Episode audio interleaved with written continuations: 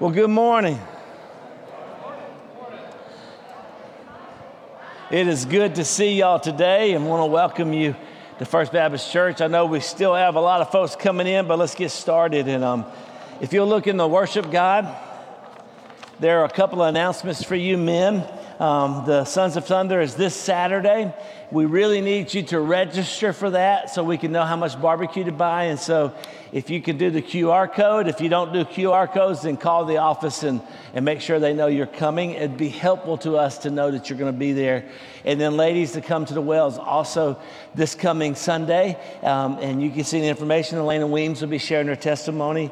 And then you have several of our deacons who will be nominated, um, and we're going to vote on them. Um, you can see See all the information about that. So we're glad you're here. Why don't you stand up? Happy Mother's Day to all of you. And, um, and we're going to have a baby, a family dedication in just a moment, but stand up and welcome one another.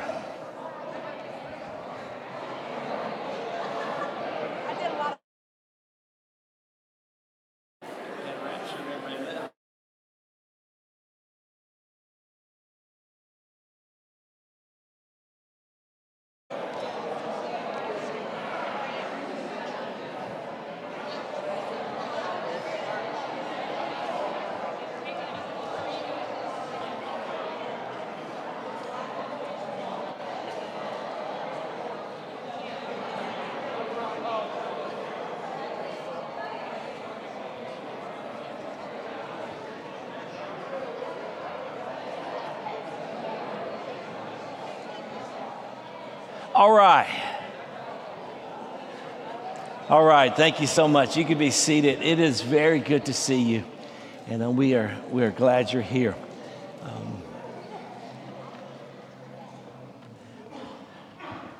look around and see who's normally here and not here today, and take note of that and give them a call. I to- asked him if maybe they had a rapture and all of us were the ones that missed it. I don't know, but I'm glad y'all were here. But um, we have a family dedication. Come on, Evans, I want you to come on up. Um, this is not for anyone's salvation. This is just a record letting us know that our children are a gift from God, and we get them from God and we give them back to the Lord. And so let me introduce to you uh, Michael and Lauren Evans. Big brother Mikey is almost two years old, but we're here today to look at Mister Matthew James Evans. Um, he was born January twenty-third of this year. How are you doing, man? They're going to call him Maddie, so we got Mikey and Maddie, and that, yeah, I got a smile out of you. That's great. But we are so glad that y'all are here. And two names there, Matthew and James, both from Scripture. And and um, but I was thinking just of Matthew, and and there was a passage of Scripture that, you know, when Jesus, you and I are going to be friends. I can tell that. That's awesome. That was a great smile.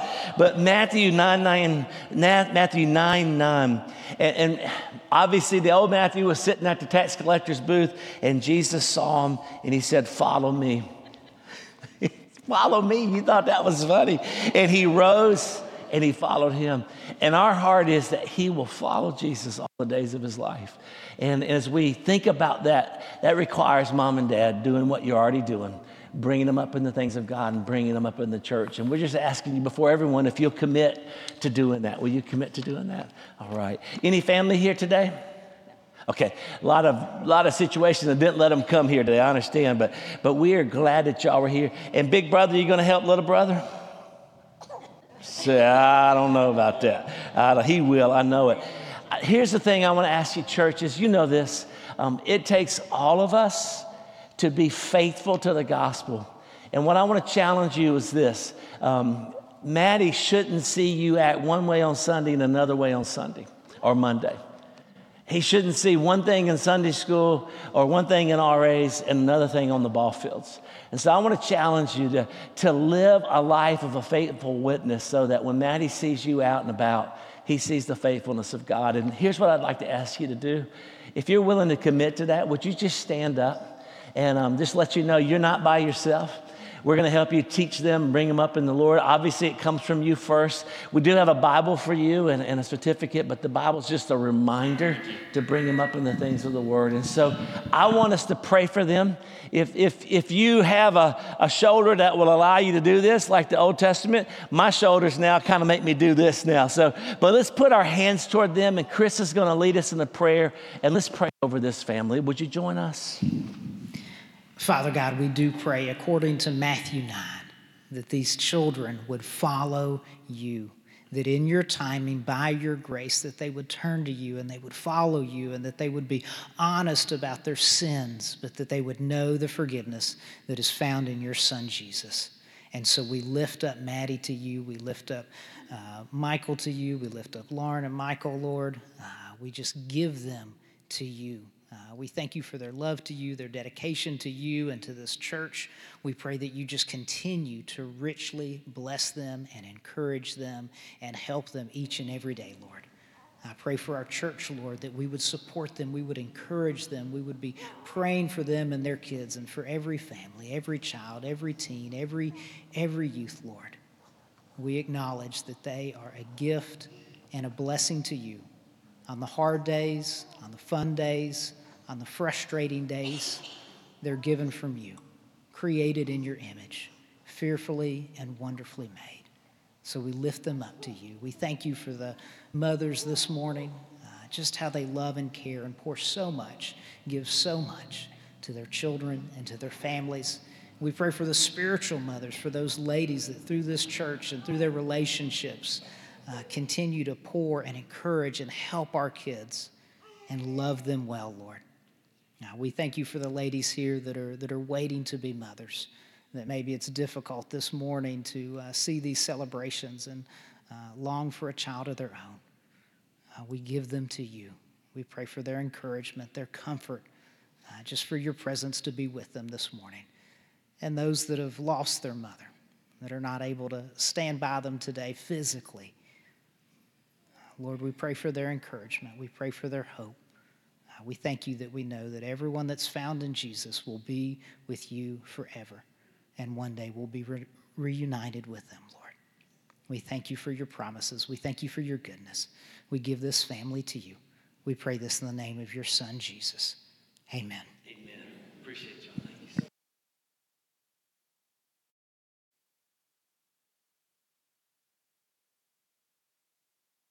It's um, something, something about being old, I guess, huh, Jimmy? Got Jimmy on the front row today, so y'all watch out. But we're glad that you're here. Everybody come on in. Our call to worship today is from the first three verses of Isaiah chapter six. And then right after that, we're going to do what Paul told Timothy, where he said, devote yourself to the public reading of Scripture. So let's look at this Scripture together. Would you say it with me? In the year that King Uzziah died, I saw the Lord sitting upon a throne, high and lifted up. The train of his robe filled the temple. Above him stood the seraphim. Each had six wings. With two he covered his face, and with two he covered his feet, and with two he flew.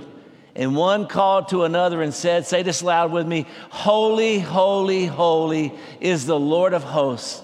The whole earth is full of his glory. And everyone said, amen. Vaughn, come read our scripture.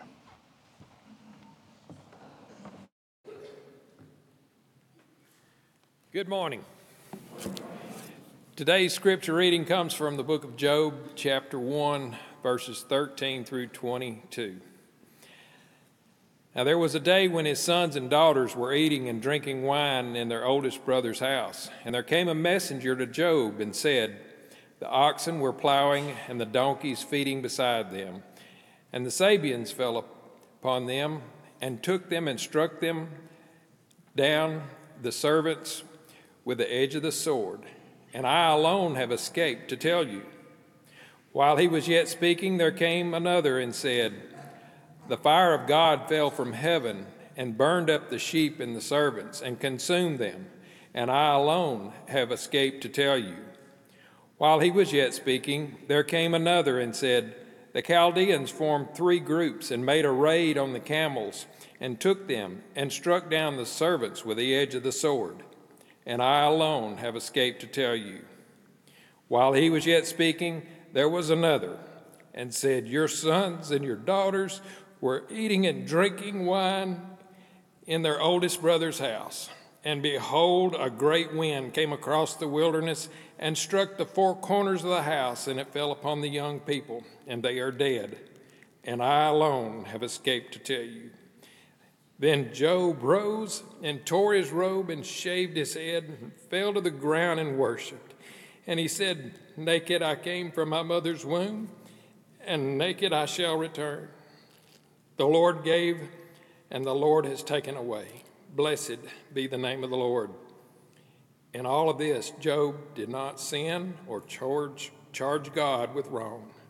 This is the word of the Lord. Let's stand, church. Let's continue to worship in song as we see Jesus as the all-glorious one.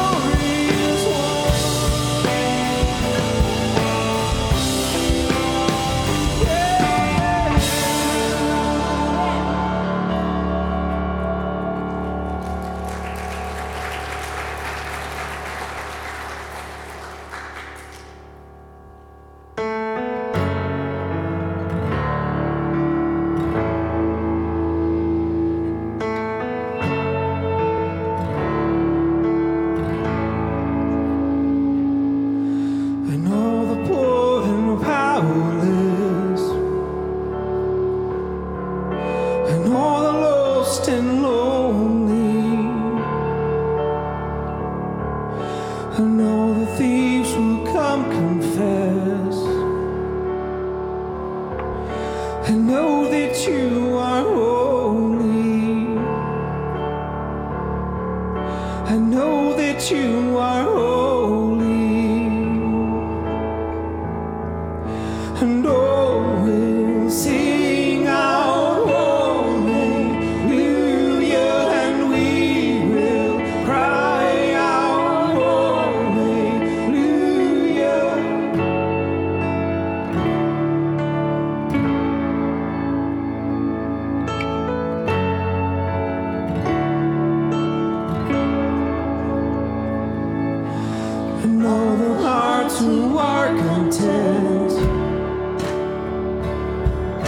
And all who feel unworthy, and all who hurt with nothing left, and know that you are holy, and all will see.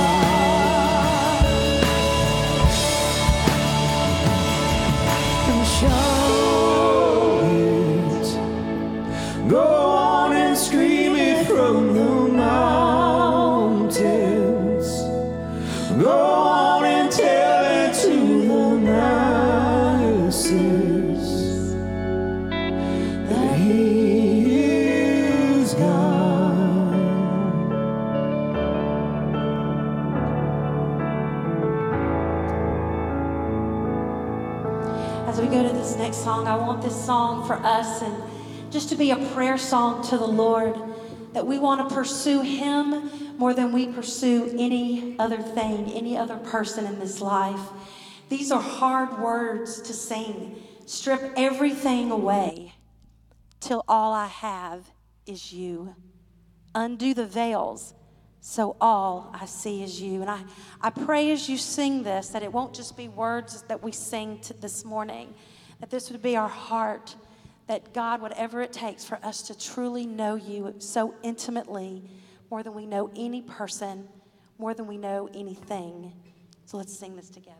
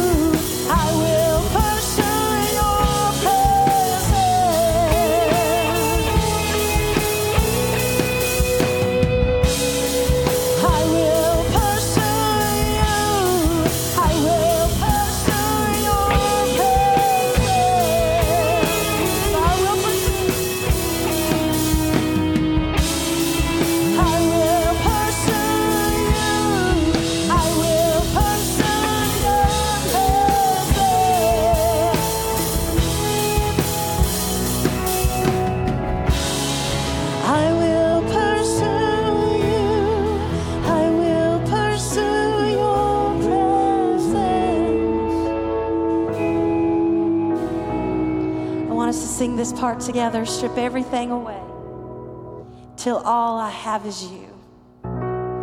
Strip everything away till all I have is you. Undo the veils so all I see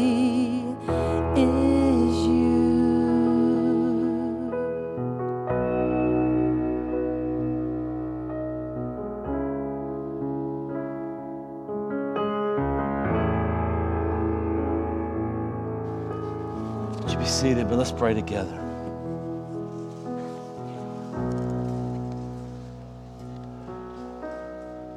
Father, we I pray that that would be our heart, that we would place nothing above you, that nothing would take more energy out of our life than the pursuit of you. And Lord, as we think about pursuing you, I'm so thankful that we don't have to go up to the temple. We don't even have to come into this building. But as your children, we simply turn inward because your Holy Spirit is already there and you've made us temples. We go nowhere that you're not there. We'll never be in a place that your presence is not there. Help us to seek you, to seek your face, to worship you as you deserve to be worshiped. Let us pursue you. The enemy, the enemy puts veils over our eyes. There was a veil before we were saved. Paul talked about it in the Corinthians. But you tore that veil. Ultimately, you tore the veil at the cross where we could enter into your holy presence, but you also tear the veils that keep us from seeing who you are. And we came to know you, and we were born again. I know in my own life, there are many times the enemy still tries to veil my eyes, to keep me from seeing you as the all-glorious one. So, God, we pray that you would remove some veils today. Holy Spirit, we ask that you would speak to us through your word and do what only you can do. On this Mother's Day, we thank you for the ladies you've placed in our life. We thank you, Father, for the love that they've displayed to us. I know that there are those who, who didn't have a great experience with their earthly mother, but, but I'm thankful for my mother and mother of my children, even the mother I'm watching my daughter become. And many in this room have that same experience. We, we thank you for the love that was displayed by them. Many of us first understood unconditional love through the love of our moms. And I lift up the ladies in this room. As Chris prayed earlier, I know that there are some on this Mother's Day who want to be mothers, but they've not been able to be you. And God, we trust your providence, but we ask that you would, you would grant the desires of our hearts. And we realize that this is a day that maybe be the first Mother's Day for some without their mom. This may be the first Mother's Day of some moms without a child. We would just ask for your comfort in their life, your peace. You know the many needs we have. God, we lift up Rita to you and pray for your healing in her life. We lift up our pastor emeritus to you, A O God, we just ask for, for healing. We know you can heal him. But we also know there's an ultimate healing that you give us. And while we're not ready to say goodbye, we know that there is glory waiting for him. And then even as we talked Wednesday, that he'll get to see you. And so we lay them in your hands and ask that you'd take away the pain. We pray for Myra and the children, that you would be with them in this time. For Ronnie and his foster children, that you would be with them. And God, we just pray for Scott Fields and others. Camille, we thank you that she's at home. Just bless her. Thank you for those answers to prayer. As we turn to your word now, God, we pray that you'd speak to us and you'd help us. Help us to be more like you, we pray. In Jesus' name, amen. I invite you to turn in your Bibles to the book of James. We have finished the first chapter. We come to James chapter two. And um, James chapter two. If you're able, I invite you to stand and honor the reading of God's word.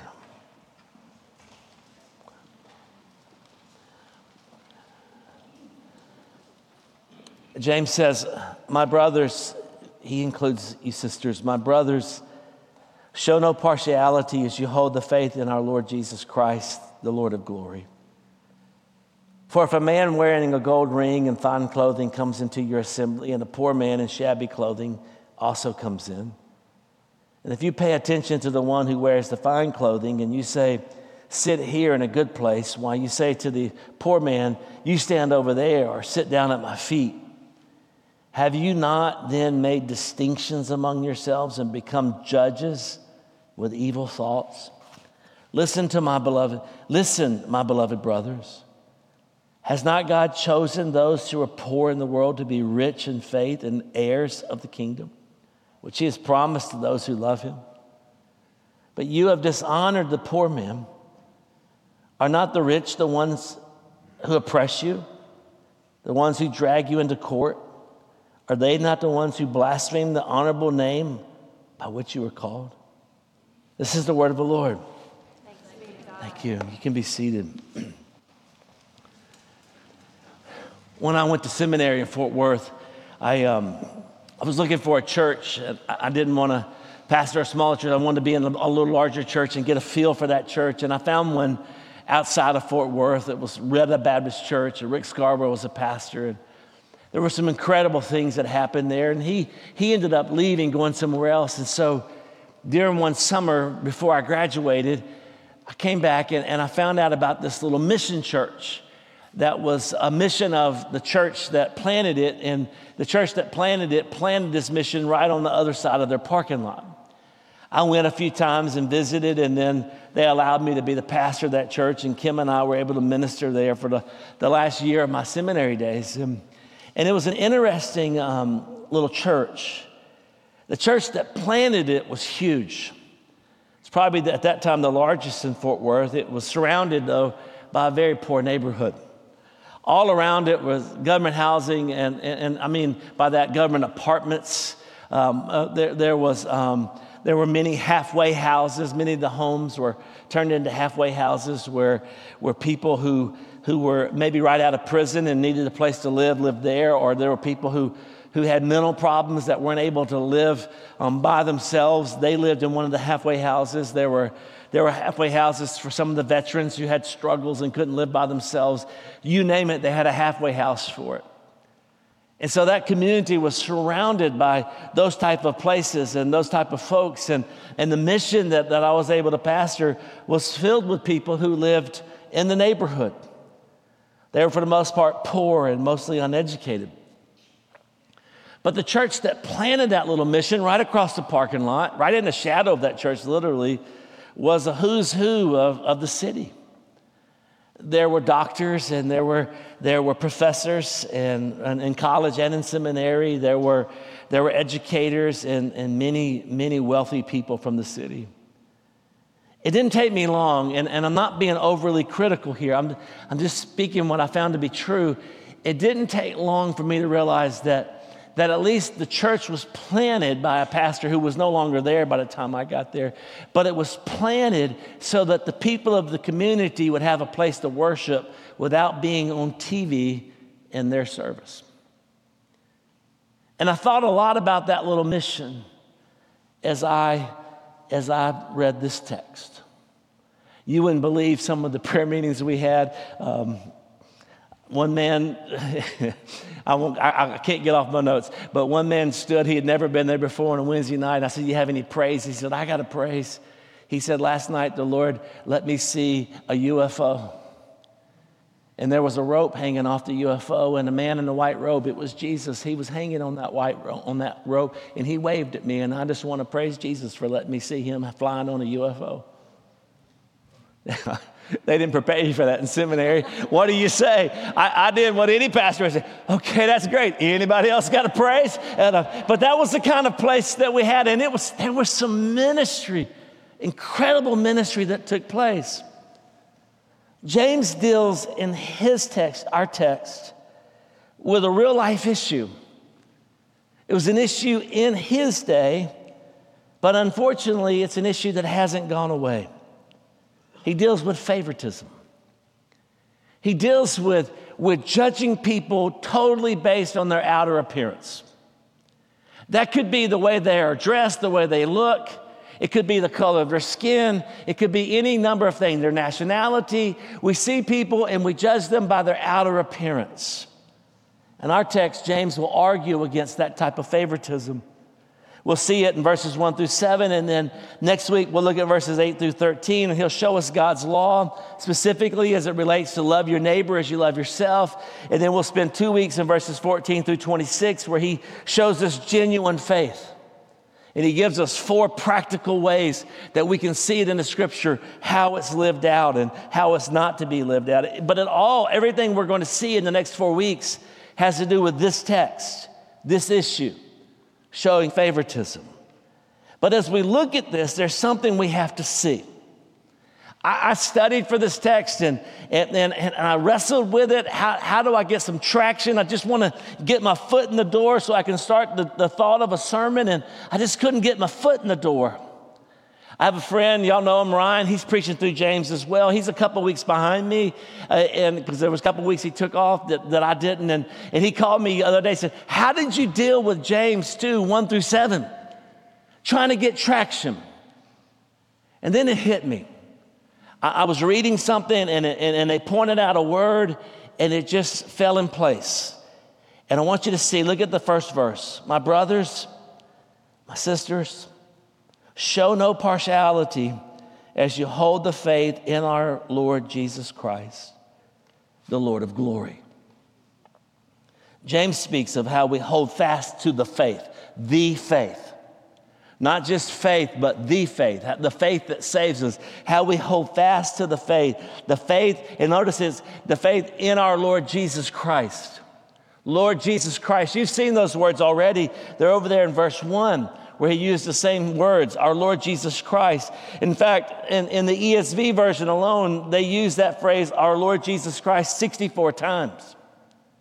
But that's not the phrase I want you to see. The phrase I want you to see is the next phrase, the Lord of glory. Literally, it could be faith in our Lord Jesus Christ, the glorious one, the glorious. I think in that little phrase, the glorious one, we find the key to understanding this text. Now, I don't try to oversell something. I, I, I try to just state it as it is, but get this, this, this little phrase gives us the key to understanding this text and the rest of the text that we're going to study the next few weeks, but it also gives us the key to understanding the entire Bible. I'll take it a step further. This little phrase gives us the key to understanding the Christian life as a whole. Seeing Jesus as the glorious one. When we see Jesus as the glorious one, the one we just sang about, when we see Jesus as the glorious one, everything else will fall into place. When you see Jesus as the glorious one, let me say it this way, everything else will fall into its proper place.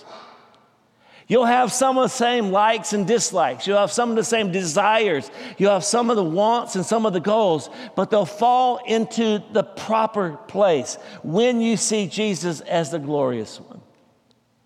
Paul said in Colossians that when we see Jesus as the glorious one, we will walk in a manner worthy of the Lord, fully pleasing to him, bearing fruit in every good work and increasing in the knowledge of God.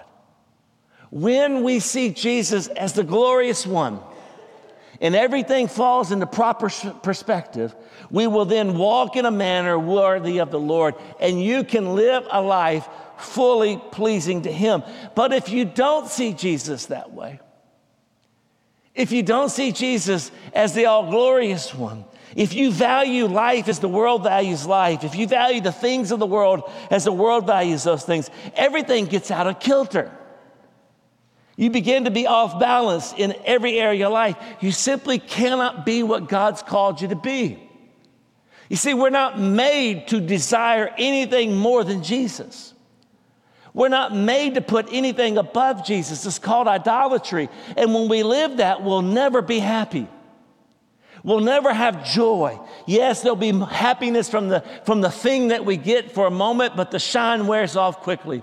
Yes, we'll find somebody who makes us feel good about ourselves, but that quits quickly. We will not ever be what God's called us to be or love what we're like we're called to love until we see Jesus as the all-glorious one.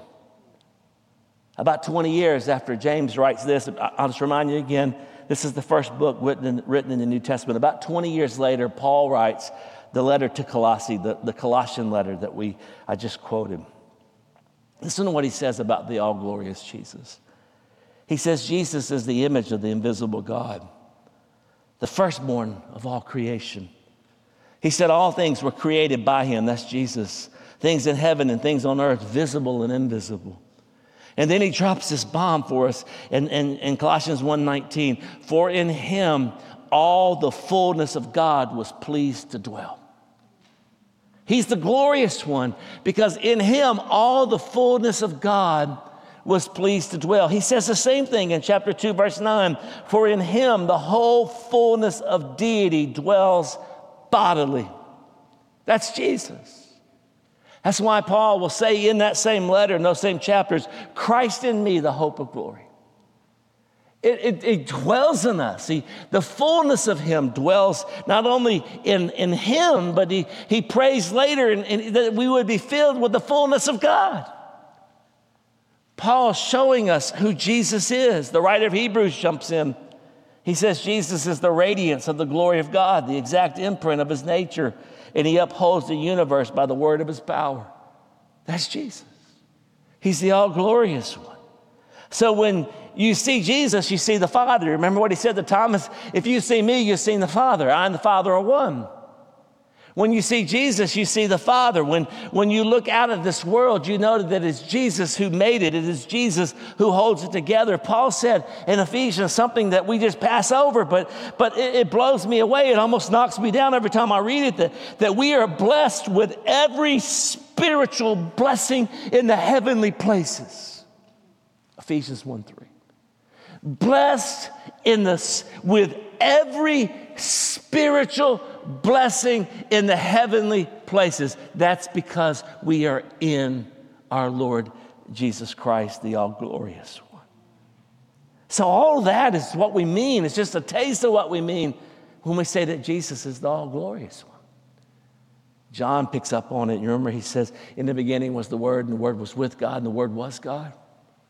Let me just change that to the way James or John really meant it, and, and, and I'm not doing any violence to this text, but in the beginning was Jesus, and Jesus was with God, and Jesus was God.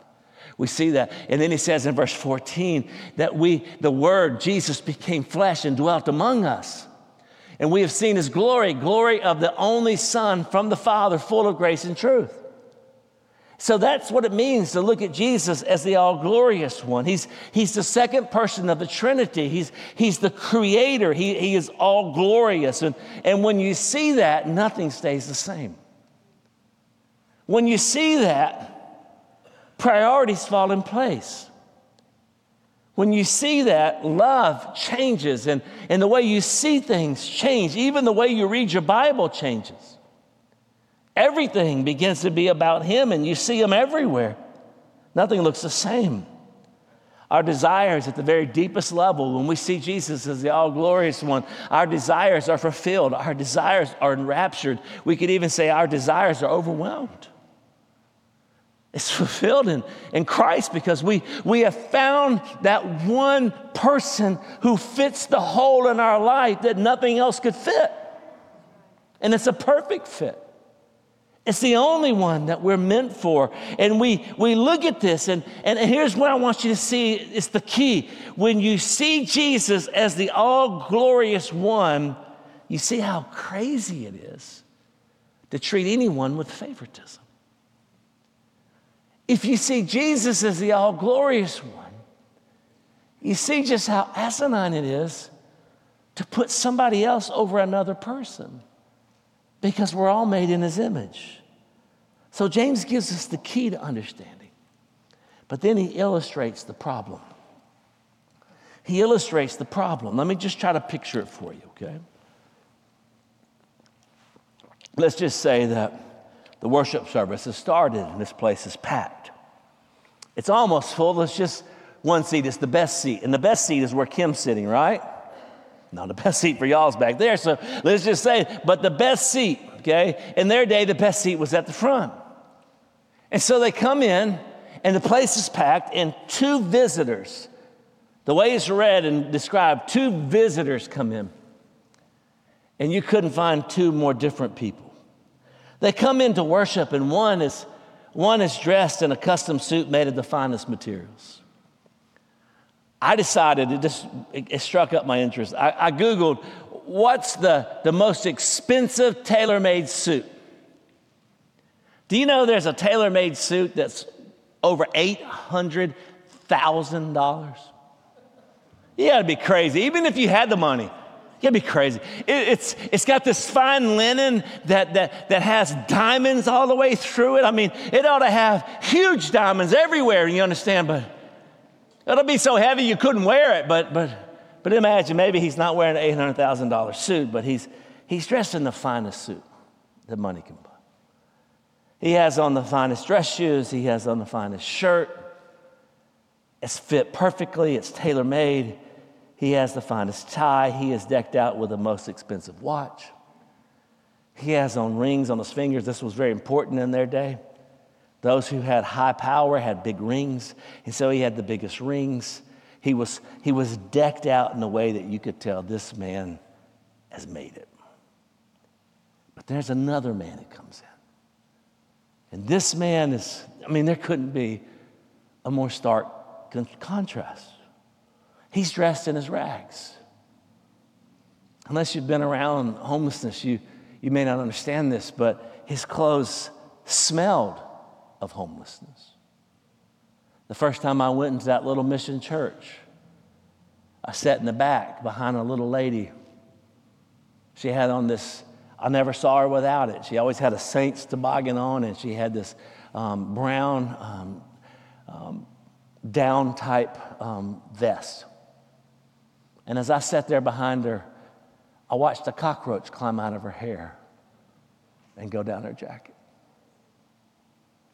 And I thought, get me out of here. I'm not pastoring this church. And God broke my heart because of the way I looked at them. And I want to tell you something about that little lady. Her name's Miss Betty. I keep a picture of her on my desk. She's one of the godliest people I've ever been in the presence of. Her husband was an alcoholic. Every time he made money, he spent everything on alcohol. They went without anything. They lived in a house that was, it was condemned, and the police let her keep living there because they liked her. The people who came into that mission, you, they smelled of their poverty. This man comes in, he's, he's dressed in rags, he smells, his clothes are stained.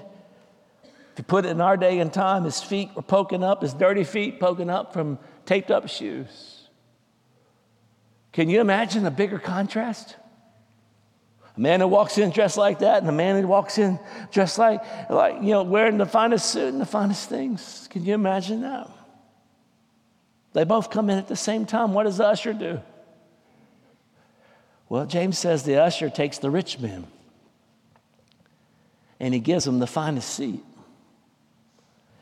But then what we see, what he does to the poor man makes the point. He says to the poor man, you go stand over there.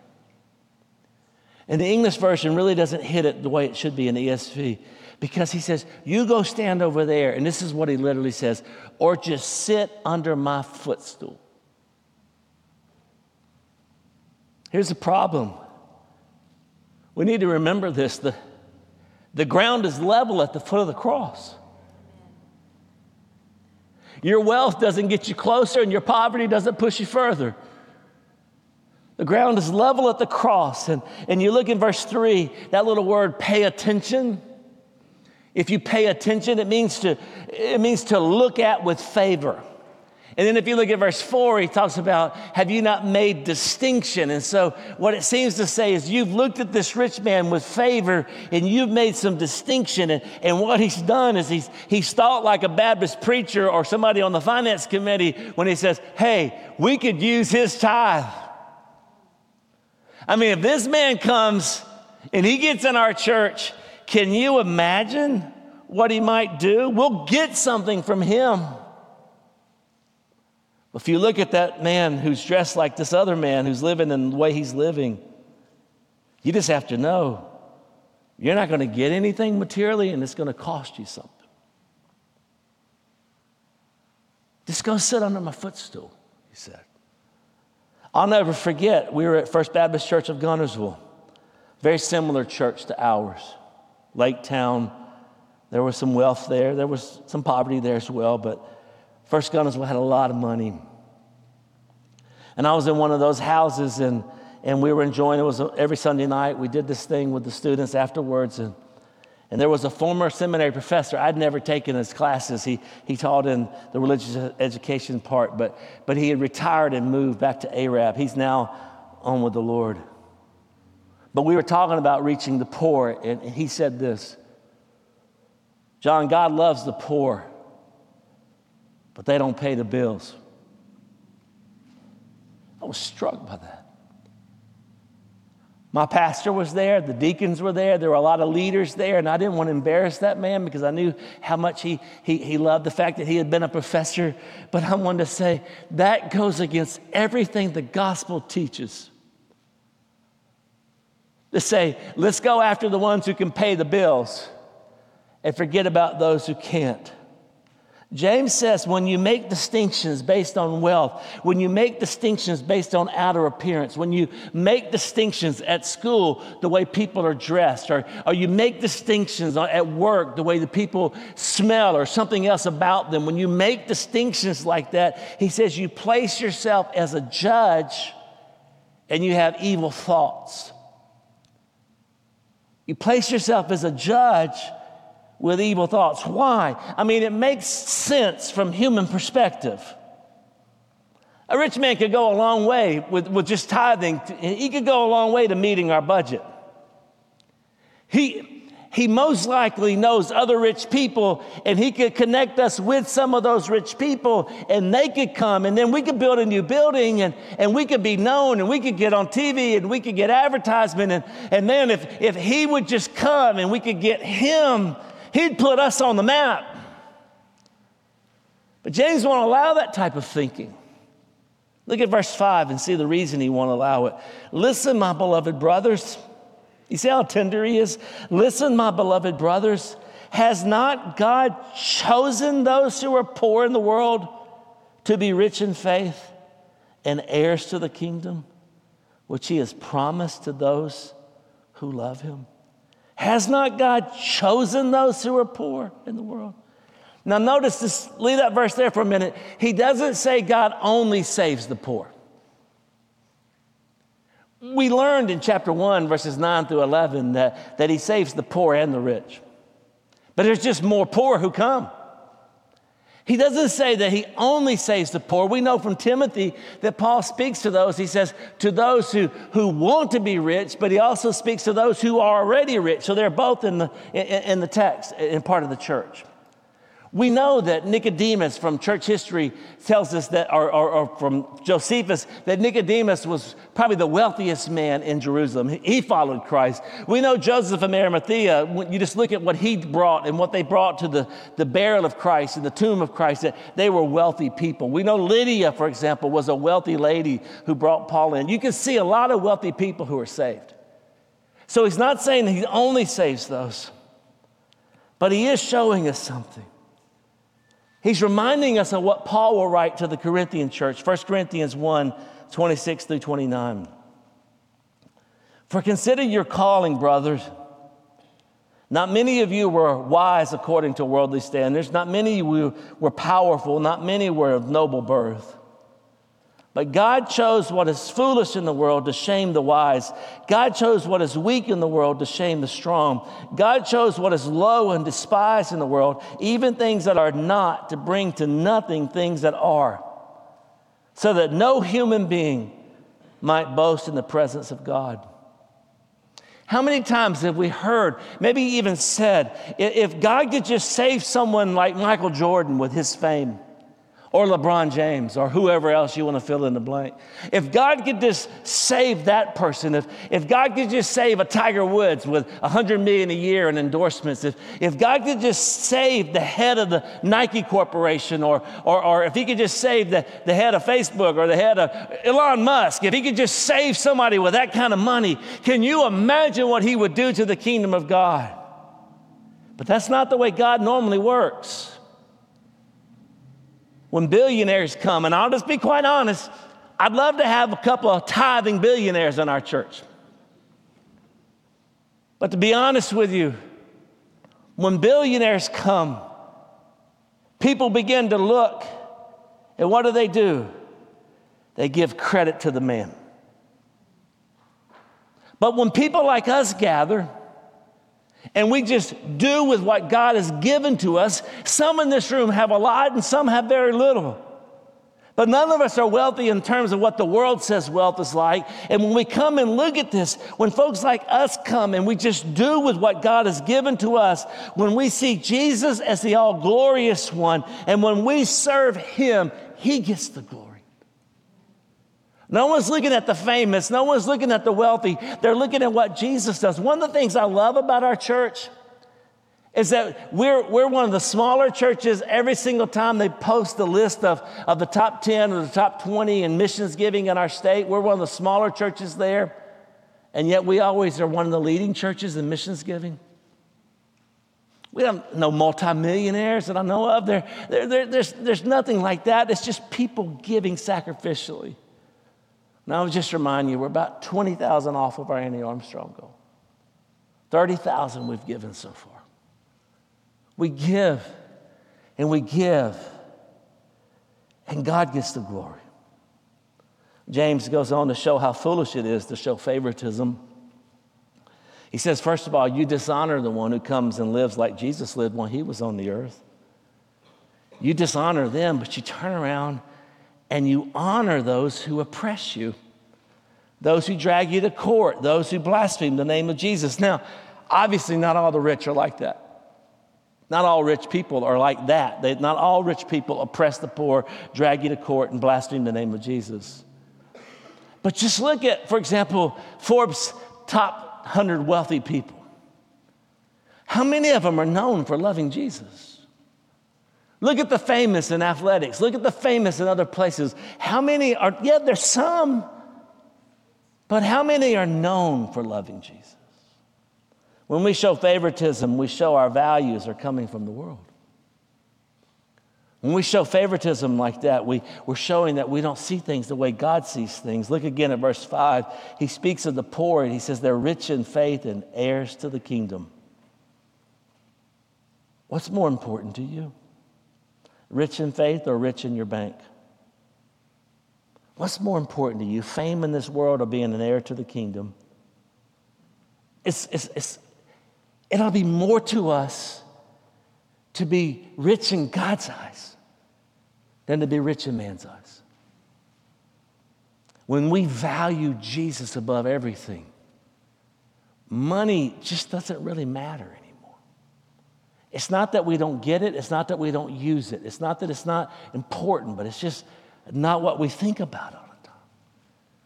In the church, we worship and follow the all-glorious one. We worship him who left the glory of heaven. We worship the one who left the glory of heaven and came to the earth and was born in a stable. That's the Jesus we worship. Jesus didn't go to the right schools. Jesus didn't have the right degrees. Jesus wasn't even in the right crowd. When the religious leaders came to him, they hated him, and for the most part, they solidly always tried to trip him up. And they were trying to trick him one time in Matthew twenty-two, but they said something. There was a little window in Matthew twenty-two sixteen of something that a religious leader said. He says, "Teacher, we know that you're true, and you teach the way of God truthfully." I, I just stopped. So if you knew that, why don't you follow him? But they said it. But listen to what they said. "And you don't care about anyone's opinion, for you're not swayed by appearances." Are we like Jesus in that? Do you care about the opinion of the person on Facebook, or y'all don't even do Facebook, Instagram or TikTok? Does it really matter to you what somebody else says to you, or does it matter what Jesus says? Parents, what's most important to you? What's the, what's the greatest thing? The view of the all-glorious one, or, or someone who's going to die just like you? Yes, Jesus saves the poor, and yes, Jesus saves the rich, but we all must come in humility. We all must come by his grace. Today, we have to guard as a church against favoritism. We have to show respect to our leaders, yes. We honor them. I would tell you, if this place is packed and we're having something going on and, and the governor walked in, I would get up and give the governor my seat. If this place were packed, even though I don't agree with a lot of the politics, if the president of the United States came in, regardless of who it is, I'd get up and let him have my seat. Not because he's better than me or she's better than me, but because I respect that position of authority. So I'm not saying James says we never respect people in authority, but what I am saying to you is Jesus is the all-glorious one. And we look to him. Now, people are poor in many ways, yes, financially, but there are people who are poor in personality. I told the first service, I'm just going to look up at the wall so I'm not making eye contact with anybody. There are people who are poor in personality. They're just dull. You got to love them. There are people who are poor in mind. I'm just going to look at my notes. There are people who are poor in mind. They're slow and uneducated. Richie said, I looked at him at this, this statement. There are people who are, who are poor in body. They're wrinkled. They're bald. They're overweight, just like your pastor. We have to refuse to make false judgments, because when we do, we contradict God's values and we contradict the gospel itself. When we see Jesus as the all-glorious one, everything else comes up short. The beauty of mankind comes up short. The shiny, the shine of the newest comes up short. The allure of the finest comes up short. We, none of those things satisfy us except the all-glorious one. And Jesus satisfies us at every level. Have you found that to be true? Vaughn read Job this morning. I didn't realize, I didn't realize that was going to be the passage that we were going to read, but, but I think of Job as we seek the things that are above where Christ is. Maybe we live in the big house. Maybe we, we drive the nice car. Maybe we wear the nice clothes. That's okay. That's just not where our significance comes from. And so it's not the basis of God's salvation. It shouldn't be the basis of our favor. Job had it all. He was the wealthiest man in his place, and he lost it all just like that. As Vaughn read that, Vaughn, I'm thankful that she couldn't read that without being emotional, because can you imagine what Job lost? And yet with all the loss, he stood and rose, tore his robe, shaved his head, fell on the ground. All that we understand. But these next two words, and worshiped. Job understood something. Everything he had was from God. And the Lord gives and the Lord takes away. Blessed be the name of the Lord. That's the kind of man who saw God as the all-glorious one.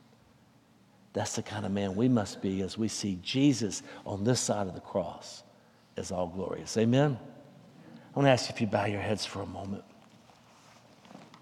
There are so many other ways to apply this text, I know. So many ways in, in the way we're living today and all that happens around us.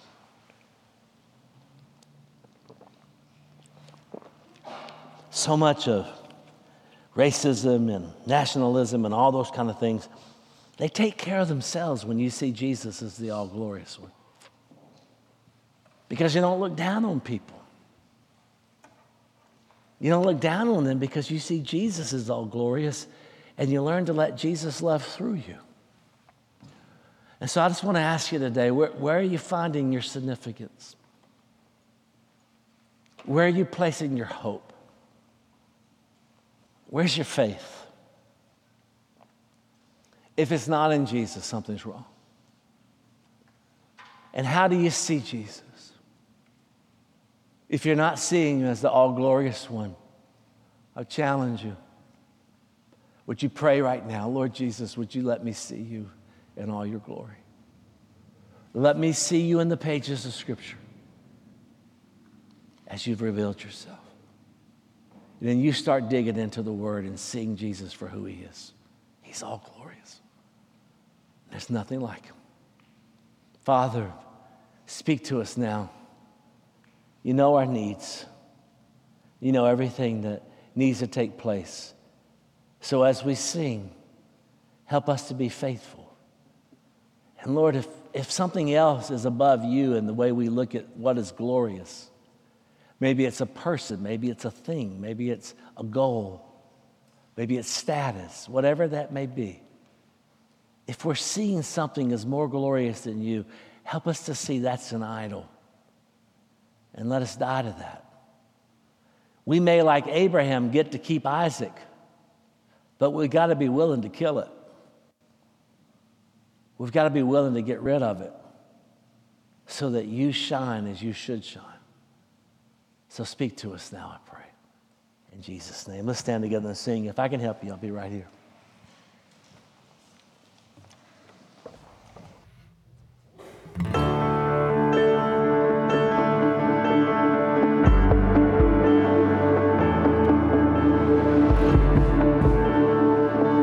Let me be filled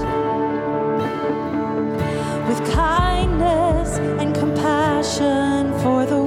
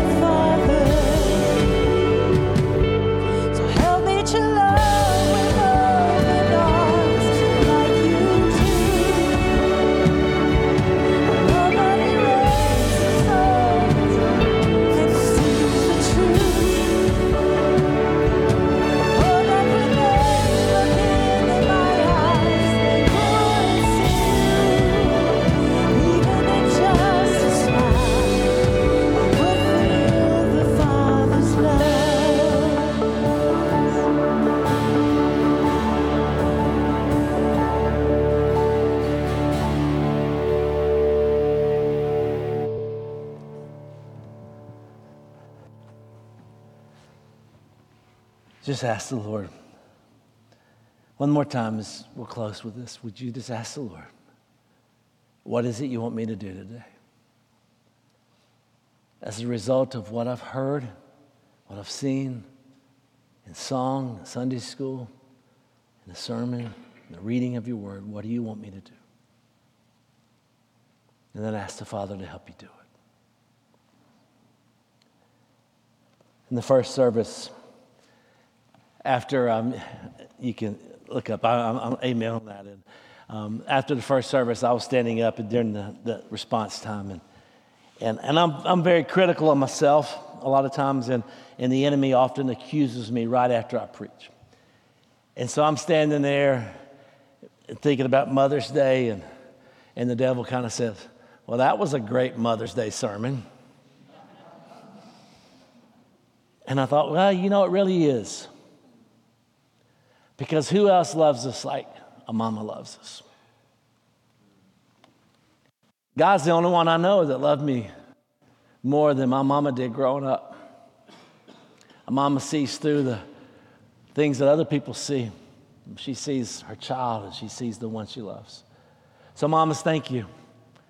Thank you for all you do. We love you, and we appreciate you. Would you just bow your heads, and we'll close simply with, with this blessing, if I can find it in my, my outline. Thank you.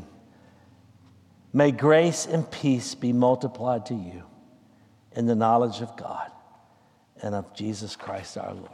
And everybody said, amen. Thank you so much for being here. Guess I'll be right over here. I'd love to meet you.